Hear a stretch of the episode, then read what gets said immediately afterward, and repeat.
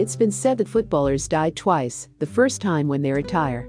And when that sportsman is Lionel Messi, everyone else dies too. This might sound like a wild exaggeration, and of course it is or is it? At least, it didn't feel so far off. When Messi collected the Ballon d'Or, voted the world's best player for the sixth time, a full 10 extraordinary years after the first, he said something with a power that belied its banality, a simple truth.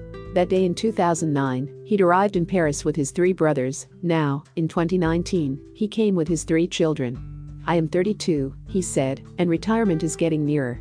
No, please, no. This was nothing new, no shock, and yet somehow hearing it, being confronted by it, a fact laid out so bluntly, was shocking. Everyone knew that he was 32, everyone also knew the few players play much beyond 34, if they even get that far. Most even knew that, according to France Football, his attempts to convince Neymar to join Barcelona included a line that ran something like, In two years, I'll be gone. They knew, too, that time waits for no man, even one able to bend it. It's just the way it is. As there is a beginning, there is an end, as there is life, there is death. But there was something in the reaction that said, Bloody hell, Leo, not that. Jorge Valdano, teammate of Diego Maradona and a World Cup winner with Argentina, says, when they're playing, footballers never talk about the end of their careers for the same reason that human beings don't talk about death. Because it frightens them. The worst thing, he says, is the void. With Messi, what happened underlined at the end, the fear, is not just his, it belongs to everyone. The void is vast. All of which might be ludicrously overdramatic, but it was impossible not to feel that pang of sadness the second he said it, a wave of nostalgia washing in and then retreating. A part of something, of us all, slipping away with the tide. Time flies, it seems to go ever faster, Messi said. Soon, it will be gone. Everyone knows that, but it was like they didn't want to see it. The reaction spoke of an unwillingness to accept, a desire to escape the inescapable, almost a panic. Retirement was the word that led every report, the end of an era. Psychologists genuinely do talk about retirement as a kind of death, especially for people in sports. Strip away all the noise, and this is what really matters. Think about it, and though it was entirely normal, totally natural, no big thing, it was in fact the biggest. This was the most significant line Messi has ever said in public. The former president of the Spanish government, Mariano Rajoy, was asked what the key to Real Madrid's future is. Rajoy is a Madrid fan. Messi going to Australia, he said. Madrid being the future, he was suggesting, begins with Messi being the past. He forgot four Champions League titles in five years, perhaps, but there was something in it.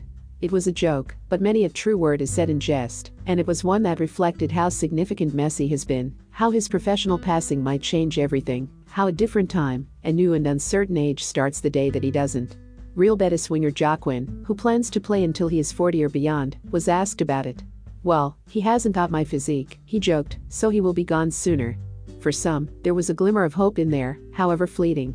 And what if Messi has that physique? What if he could get it somehow? What if there was a way? For Barcelona fans, the prospect of an imminent post Messi era is an appalling one. As if reminded of their mortality, many foresaw just how appalling that prospect is, facing those fears. Too great, perhaps, too dramatic. Who knows? It may not be so bad, but fears that were ignored are not going away now. Another example Lionel Scaloni, the Argentina manager, said he hoped that this summer's Copa America might not be Messi's last. It's as if the lid had been opened, like they have finally spotted the elephant in the room, and now they can't not see it. Pandora's box spilling out Messi's retirement. One measure of its significance is to look at how quickly Barcelona moved given those concerns. Listen to the things they said, the way they said them. At boardroom level, Barcelona have long been afraid of Messi, of being left exposed by him. He dominates everything for good and, it's worth adding, sometimes for bad too.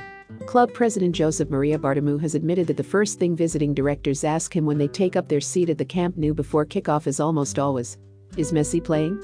However soon, it is too soon. And where, Bartomeu and Barcelona wonder, does that leave them? How do you manage that? How do you get through it? How do you prepare for it? Can you ever? How do you maintain some control, prevent a crisis, stop people from losing faith entirely, limit the damage? Hold it off, for a start, Leo's got a long time left, Bartomeu said, not least because he had to. I speak to him often, and he still has a lot of football to play. He'll be here for many years. There was, he said, Messi para rato, a lot of Messi left. That phrase was on the front page of both Sport and El Mundo Deportivo, something a little needy, a little desperate in the headline. In an interview after that, Luis Suarez said, I think Messi was misinterpreted. First, he'd just been handed a new Ballon d'Or, and he must have been happy and a bit nervous because he's human like the rest of us. I think there will be Messi para rato.